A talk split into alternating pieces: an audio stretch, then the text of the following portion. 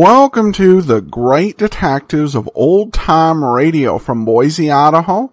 This is your host, Adam Graham. If you have a comment, uh, email it to me, box13 at greatdetectives.net. Follow us on Twitter at Radio Detectives and uh, become one of our friends on Facebook, facebook.com slash Radio Detectives. Uh, before we do get started, I do want to encourage you, if you've not already, pick up your copy of What Made the Golden Age Shine. It's my, uh, 8,000 word commentary on what made the golden age of entertainment so special and so enjoyable. And it is available for the Kindle for 99 cents. So pick up your copy of What Made the Golden Age Shine. Also over at greatdetectives.net this weekend, my review of Johnny Dollar the comic book. We take a look at uh, Moonstone uh, Comics Johnny Dollar issue from a few years back. So be sure and read my review of The Brief Candle Matter.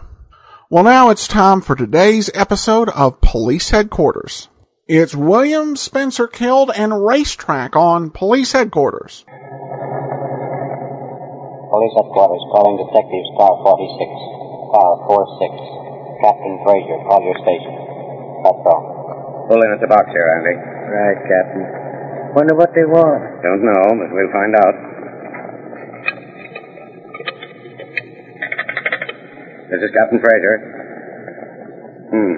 All right, we're at 6th and Slauson now. We'll run right over. Call for Doc Brady and an ambulance. What's up, Captain? Don't know yet. They've just discovered a body in a vacant lot over near the river on 16th Street. Step on it. Okay.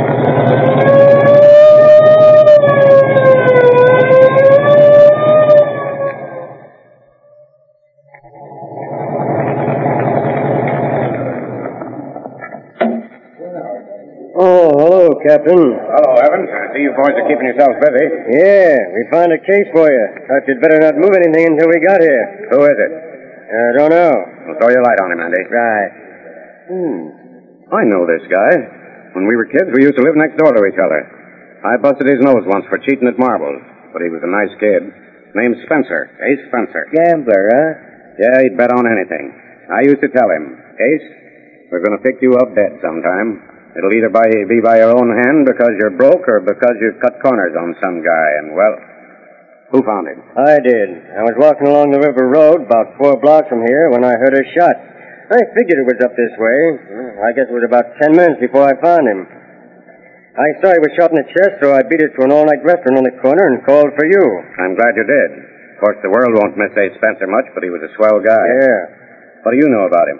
Nothing, Captain. I'm just agreeing with you. Did you see or hear a car around after the shot? No, sir. His shirt and chest are powder burned. Looks like he let himself have it and pitched forward. Here's the rod, Captain. 32 automatic. Loaded for one. And here's the ejected shell. Did you go through his pockets? First thing.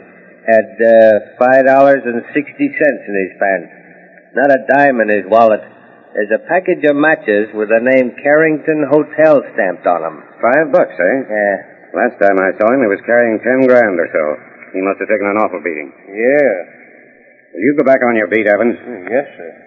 I'm glad to get rid of that guy. He's standing around saying, yeah, gives me the willies. Yeah. Let me see that gun. Hmm. His gun, all right. He wanted to get a license to carry it the last time I talked to him. I told him nothing to him. He laughed and said he wouldn't need it. Said the only one he'd ever use it on would be himself. You think he'd done the job himself, Captain? Well, those all the earmarks of a homemade job. We might check up on the Carrington Hotel. It's a pretty risky place for a guy with only five bucks to be staying, but, well, come on.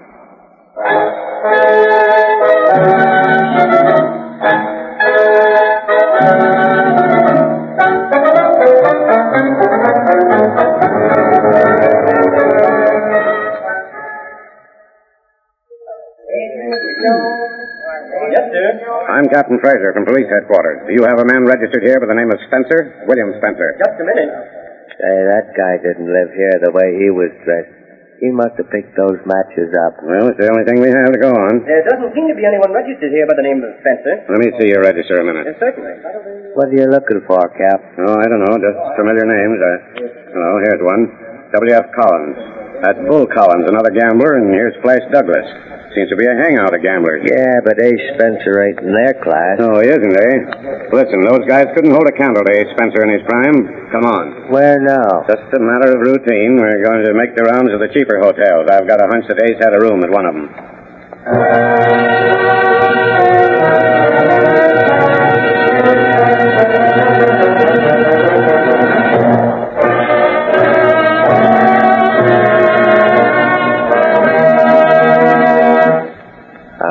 Long you gonna keep this up, Captain? Do you know we haven't stopped for lunch? Well, we'll try this one and then call it a day. Hey, you. Yeah? Do you have a William Spencer living here? Yeah, room nine, but he ain't in. We know he isn't. He's on a slab in the county morgue. Give me the key to his room. Uh, I ain't surprised none. He's been acting funny ever since the boss told him he'd have to pay his rent or get out. Was he much behind? Oh, about two months. You know, I couldn't savvy that guy. Never had a dime, and yet he was wearing a diamond sparkler on his finger that knocked you dead. Yeah, I remember seeing it the last time I saw him alive. He always wore it for sentimental reasons. Bought it for a girl who died. Said no matter how tough he found the sledding, he'd never pawn it. Well, he either pawned it or had it lifted tonight. What do you mean? Well, I mean, he wasn't wearing it when we found him. Maybe it's in his room. We'll look. Come on, Andy, down this hall.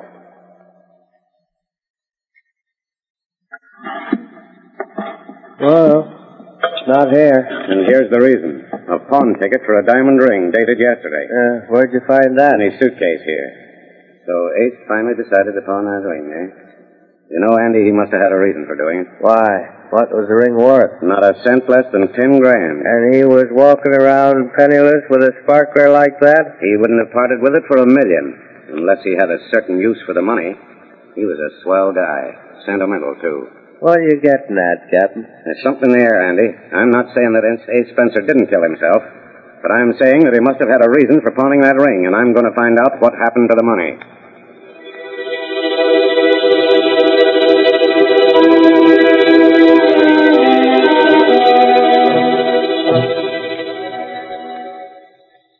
Say, how about something to eat?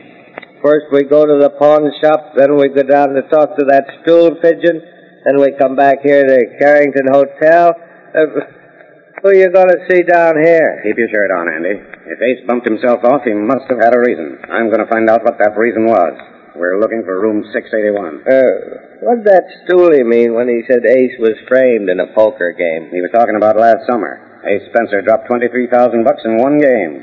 There was talk that he was framed. Maybe he was, maybe he wasn't. Maybe if he was framed last summer, he was framed again tonight. That's why he bumped himself off. Saul Levison said he gave him ten grand on the ring. Ace told him he'd get it back tomorrow. Now, here we are. Who lives here? Bull Collins. I got a hunch that maybe Ace came up here tonight for a game. Bull Collins is supposed to be the guy who broke him last summer. Maybe he's out. Oh, Bull. Remember me? Well, come in, Captain. You're just in time for a little drink. No, thanks. The Cigar? You can skip the rope, too.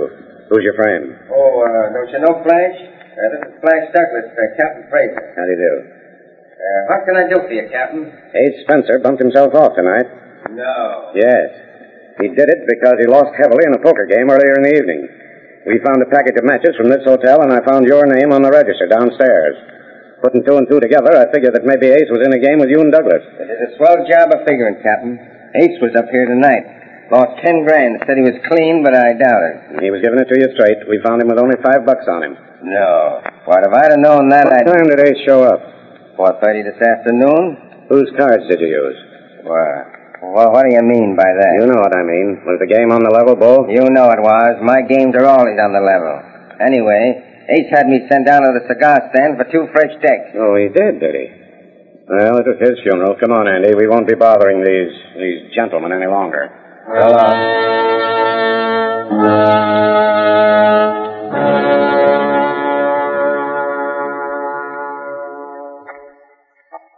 Can we stop in the coffee shop for a bite to eat, Captain? Pretty soon, Andy. We have some important business over here at the cigar stand.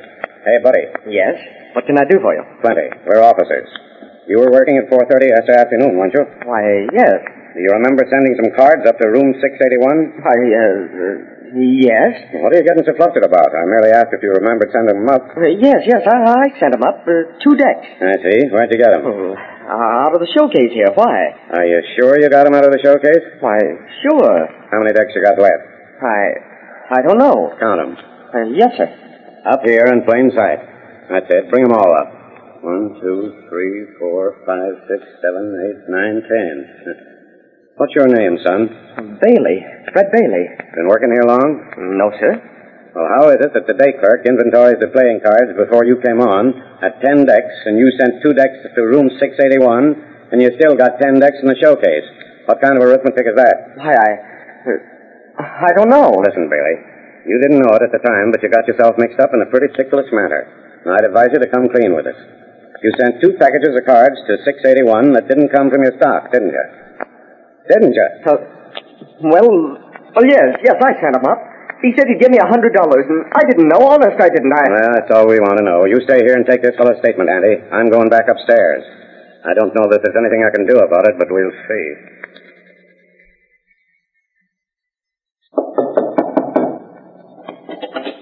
Well, we didn't expect you back, Captain. Come back uh, for the drink? No. Well, sit down. Let's have a little talk. You can skip that, too. In fact, you can skip all the baloney. What do you mean? I mean that it'll be a long time before you do any more gambling in this town, Bull. In fact, I'm going to see what the chances are of getting you tossed in the can. Are you crazy? No, are you? Look here, Bull. It was Ace Spencer's own funeral when he came in here. I'm not crabbing about that. I know he had it coming to him someday. That's all okay. But I can't understand why a big shot like you would deliberately take Ace with a couple of stacked decks when you knew he was down and out and trying to make a comeback. You knew that you'd drive him to suicide. Maybe I've been wrong all my life about giving a guy a break when he's down, but I'll get that. You stay where you are. Hello? Yeah, this is me, Andy. You been talking to who? Oh, the cigar clerk. What? What? He said that Ace. Hey. Oh, oh, oh! Hey, you will pull a gun on me, will you? My arm, you broke my arm. Hello, Andy. Come on up right away. This tin horn tried to pull a rod on me. Uh-huh. Yeah, I'm okay. Well, that's one on me. I was working this thing out just backwards. It was Ace Spencer who bribed the cigar clerk to send those fixed cards to your room. But it was you, Bull, who found it out. And after Ace had taken every cent you had, you followed him to that vacant lot and killed him with his own gun. All right, Fraser. You shouldn't have done that, Bull. Ace was a swell guy.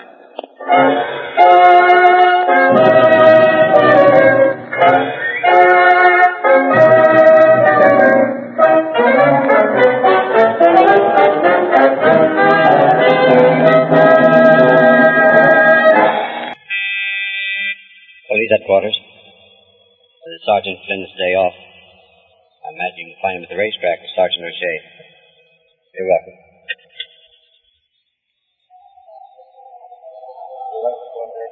Oh, what's another drink you owe me, Sarge? That nag you picked didn't even make the back stretch. And that flea-bitten skate you picked wouldn't bring two bits to the glue factory. Well, he won the race, didn't he? Come on, pay up, Sarge. Okay, where till we get to Eddie's. I want to see the big race. Well, the handicap isn't on until the 7th. We'll have time to go to Eddie's and get back by then. Okay, Mike, either way. But if we miss the big race, there'll be one son of Ireland who'll show up to police duty tomorrow with a bump on his head. and if I do, it'll be because I walked into that door, you big leather-necked Mick. Come on. Uh, hey, uh, is that guy over there trying to attract your attention? Where? Oh, that's Johnny Stone. Owns the Whitehead stable. Oh, well, whoever he is, he's busting his neck trying to get through the crowd to see you. He's a pretty nice guy, Mike. Let's see what he wants. He's probably got a tip for you. Well, if he has, it's a square one. Johnny Stone is a square shooter. Hello, Johnny. What's on your mind? Uh, where can I talk to you for a minute, Sergeant? Uh, I don't know, Johnny. Anything important? It, uh, it's about the big race. I'd like to see you right away. Oh, all right. Supposing we beat it over to your stable, Johnny. Oh, this is Sergeant O'Shea. Glad to know you. Hi. Uh, let's duck through here, Sergeant. Lead the way. What's on your mind? I'd rather not talk until we get out of this crowd. Oh, what's the matter? Well, something has me worried, Flynn. Worried to death, and I don't know what to do. Something concerning the track? Yeah. Here, I think the door's unlocked. Yeah. Come in, Sergeant O'Shea. Hi. All right, Johnny. What's got you up in the air? Spill it. Wait until I pull down the shade. You act like somebody was out gunning for you. They are. Or that is, they will be if High Flight wins the handicap. What do you mean? I'm in a jam, Flynn. A bad one. My horse is set to go. She looks like a winner to me, and then these torpedo men come in with instructions that she's not to win. Who? Brick Randall and Tony Madero. Oh, so you've got those two hot shots on your trail, huh? Yes, and they mean business, Sergeant. I know them. They wouldn't hesitate to kill me if I crossed them up. Who is? Remember, Johnny, every big shot has a streak of yellow down his back when you talk back to him. Yeah, but you don't know these two fellas. They wouldn't do the job themselves. They'd hire someone from out of town to do it. Well, what are you going to do about it? I don't know. I've always run a square stable, and I don't like the idea of telling the jock to pull the horse. And then another thing. My horse is set to go. I've bet every penny I could scrape up on this race, and I want to see my colors come through. Oh, then why don't you tell Randall and Madero to go lay an egg? Because. Because I'm afraid to, I guess. Now listen, Johnny. Don't let those guys bluff you. They'll crawl back into their shell if you tell them where to head in. Go on. You think your horse is set to deliver? Have the kid ride her for all she's worth. I'll back you up. Will you, Flynn? Just until the race is over, then I'll hire someone to look after me. Sure we will. Won't we, Mike? Sure thing. I hate to come crawling this way, but I've got a wife and two fine kids. What I stand to win or lose wouldn't be worth the pain they'd suffer if anything happened to me. Uh, nothing will happen to you, Johnny. We'll see to that. How about the jockey? Think they got to him? I don't think so. I think he'd tell me right away. Anyway, he wouldn't dare pull her. I know that horse like a book. She's set for a win today, and nothing can stop her. Good boy. You stay here with him, Mike, and I'll saunter over and place a few bucks of Mrs. Flynn's grocery money on high flight to win. Sure, and here's a five spot for me. I guess I... Uh, uh, Who is it? I, I, I don't know. Open the door, Mike, and I'll slip back behind this curtain. Oh, I, it's you. Yeah, who was expecting, sweetheart? Come on in, Tony. Well, what do you want, Randall? You know what we want. How's your horse going to finish in the seventh? Up in front. Yeah, and you know how you'll finish. Up in front of a funeral procession. Listen, Stone, if you were... you listen to me, you cheap tin horn gambler. That horse wins. And you're not going to stop him, savvy? Oh, so you called in the bulls, did you, Johnny? No, he didn't call in the bulls. We happen to be friends of Johnny's, and we're not going to see him bluffed out of this race by a couple of yellowback racketeers. Friskin, Mike. Say, listen, take your hands, sir. You can't do this. Oh, I can, huh? Just turn around and face the wall before I take a pop at you. There. Now, Friskin, Mike, if you find a gap in either one of them, we'll call the wagon. No gun, Sarge. You're not getting away with this, you dumb cop. Oh, no? Now, listen, Sap. If you're smart, you'll clear out of here as fast as you came in. Both of you. We're staying with Johnny until after the race. And if anything happens to Johnny or the horse, we'll look you up. I'll get. Boy, did you hand that guy a mouthful. That's what he needed. Too bad I couldn't clap him in the jug. If I'd arrested him, he'd beat the rap. Oh, hey, hey, Sarge, that's a big race. They're, they're calling to the post. Come on. Let's go out this way. I've got a box right close to the track. Now, you go with him, Mike. I've got the beat to the deadline on the mutuals if we put up any simoleons on the high flight. I'll meet you at the box.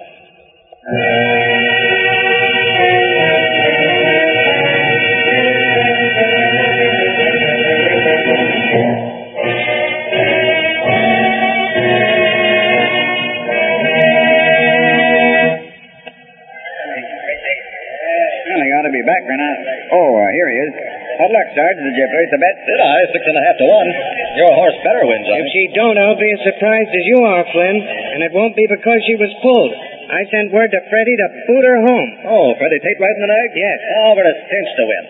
Those two mugs thought they could bluff you out of a race that's rightfully yours.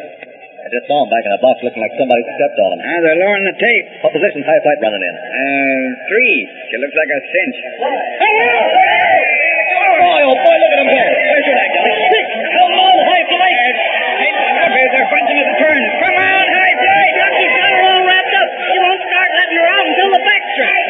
He's letting out a rap now. High flight is moving into fifth place. Look at that jockey ride, will you? Uh, Better ride or there'll be no coaches for the Flynns next week. She's hitting his stride now.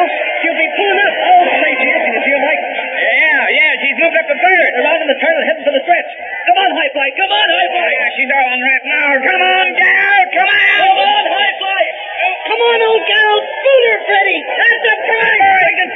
the bag, Mike. Uh, come on, gal. Come on, high flight. She's and neck. She's pulling it. Hey! Hey, what's going on down there? What's the matter with that jockey? He's hurt. It's Freddie. He's off. Come on, Mike. Over the trail. Yeah. There's something fishy down there. That jockey didn't just fall off that horse.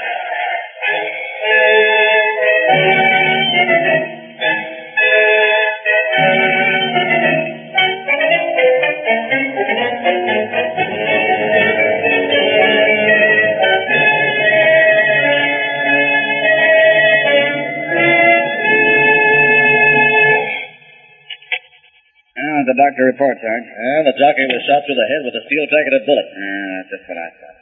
Where's Johnny Stone? I left him at home. Got a couple of men watching the place. Good idea. They might have some crazy idea of trying to get Johnny. Yeah, I told Williams and Ryan to cover the house every minute. What do you want me down here for? Well, to give me a hand. I sent two of the boys out to bring Randall and Madero into the station. You think they did it? And I think they had it done. Yeah, but they were If away. either one of them had taken aim at the track with a rifle, there'd been a hundred people saw them. Yeah. Well, how was it done? The fellow who shot him had to be fairly close to the track for accuracy. Somebody would have seen him. Yeah, that's just what's causing me all the worry. How could some yegg kill a jockey in front of 20,000 people and yet nobody see him do it? Looks like one with a book. Yeah. Well, maybe we can pound something out of Randall and Madero. I got a hunch, though, that those two birds will yell their heads off for a lawyer and shut up tighter than a clam. Yeah? Captain Jacobson here with your men, Pat. Oh, send them right in. Right. Randall and Madero are outside. I'm not going to waste any time with them. I'm coming straight to the point. Now, you stick around and give me a hand. Okay. Come in. Over here, you guys, in those two chairs there. Say, what's the idea? what do you mean? Now, listen. The next peep out of either one of you, and I'll knock your teeth down your throat. Who'd you hire to put the finger on Johnny Stone's jockey? I'm not talking. And do I see my lawyer? See? What'd I tell you, Mike? Yeah, they're a couple of rats. You've no right to hold us. I'll have it. No? That's the door, Mike. There's liable to be something going on in here that wouldn't sound nice outside. Now, you rats, who did you hire for that job?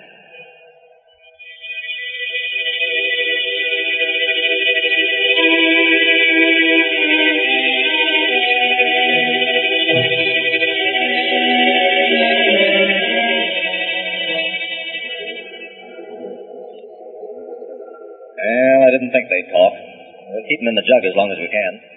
Meantime, we'll hope that something will break. Uh, where are you going now? Down the street to the Bijou Theater. They're showing the first pictures that race. I think maybe that seeing it again might refresh my mind on a few things. It's a good idea.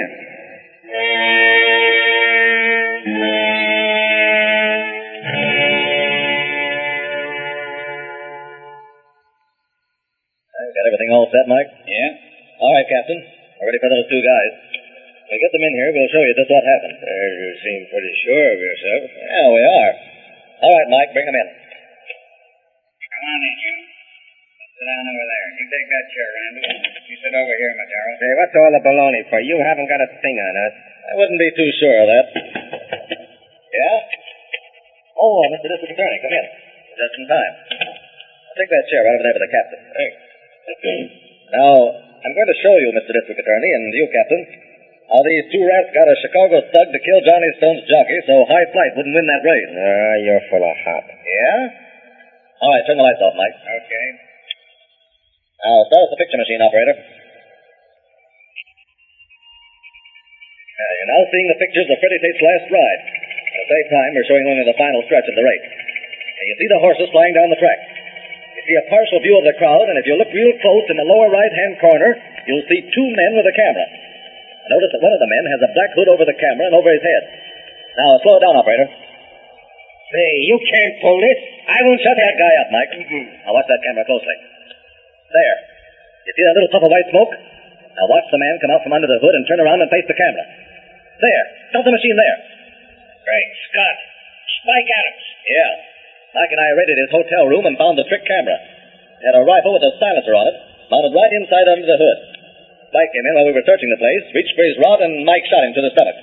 He died about an hour ago. But before he died, he gave us a full statement saying that he was paid a thousand bucks for the job. Thousand dollars. Who paid it? These gentlemen right here, Randall and Madero.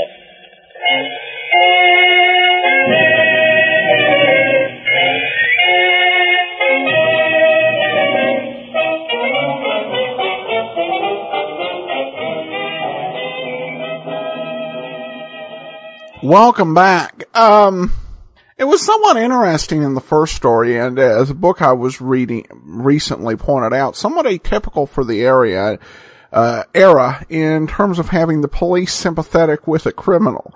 Though it's somewhat funny that they kept insisting that he was such a marvelous guy, and uh, pretty much there was no proof of that by anything we learned about his life, particularly the end. Yeah, he died as a result of trying to cheat $10,000 out of somebody at cards. Such a great guy. But uh, it was an interesting twist end, uh, particularly with the way they had been thinking of the solution. With that, we turn to some listener uh, comments and feedback, and we have this from James who says, on Facebook, last night I was listening to you read comments when I heard that someone doesn't like the loud, irritating music you play at the start of every show. Well, I agree. Well, I appreciate your opinion. I'll definitely um, take that into consideration. Uh, another uh, listener comment uh, on a on a pretty interesting note. Uh, I received an email from Travis uh, who says, "Hello, if you recall, I made a post on the wall a while back about listening to radio shows to better my reference level for improvisation. I thought I would update you on how that's been going. A few nights ago, my team and I did a whole 20 minute comedic film noir-esque improvisation. In short, it brought the house down. All of my listening to the podcast really paid off as a step, as I stepped up to play the detective in the story, who I perhaps not so cleverly introduced as your true, yours truly, Nicky Nickel. My team and I are now exploring the possibility of taking a while to only improvise stories in this style and really master it. Thank you again for your wonderful podcast. I'm now getting my team to listen to it as well. Keep up, keep it up. Well, thanks so much, Travis. And uh, it's definitely an interesting thing with uh, improvisation. If you watch or attend improv, there tends to be certain games that kind of everybody plays. Things like uh, Blind Line, uh, which if you you saw the show, whose line is it anyway? Um, you um, uh, basically you write uh, you get lines from the audience with all the players out of the room who are going to participate in the sketch, and uh, then the uh, players have to work the lines into the sketch. And there are a bunch of standard games like that. But I really appreciate, uh, when it comes to improv groups, those that work in their own special, uh, games, their own little special things they do. Um, I saw, for example, the, uh, ComedySportz, uh, world championships back in 2008. Went to Portland to see those. And, uh, they uh, did uh, a game called Randy Newman, which was very unique to uh, the uh, Provo ComedySportz, where they would actually have someone singing a song in the style of Randy Newman. Uh, thus the game. And, uh, it's always great to have those special touches. I appreciate, that you're listening to the show and best of luck to you with all your improv efforts. All right. Well, that will do it for uh, today. We'll be back on Monday with Pursuit. And then join us back here next Saturday for another episode or two episodes of Police Headquarters. In the meantime, send your comments to box13 at greatdetectives.net. Follow us on Twitter, Radio Detectives, and to become one of our friends on Facebook, facebook.com slash radio detectives. From Boise, Idaho, this is your host, Adam Graham signing off.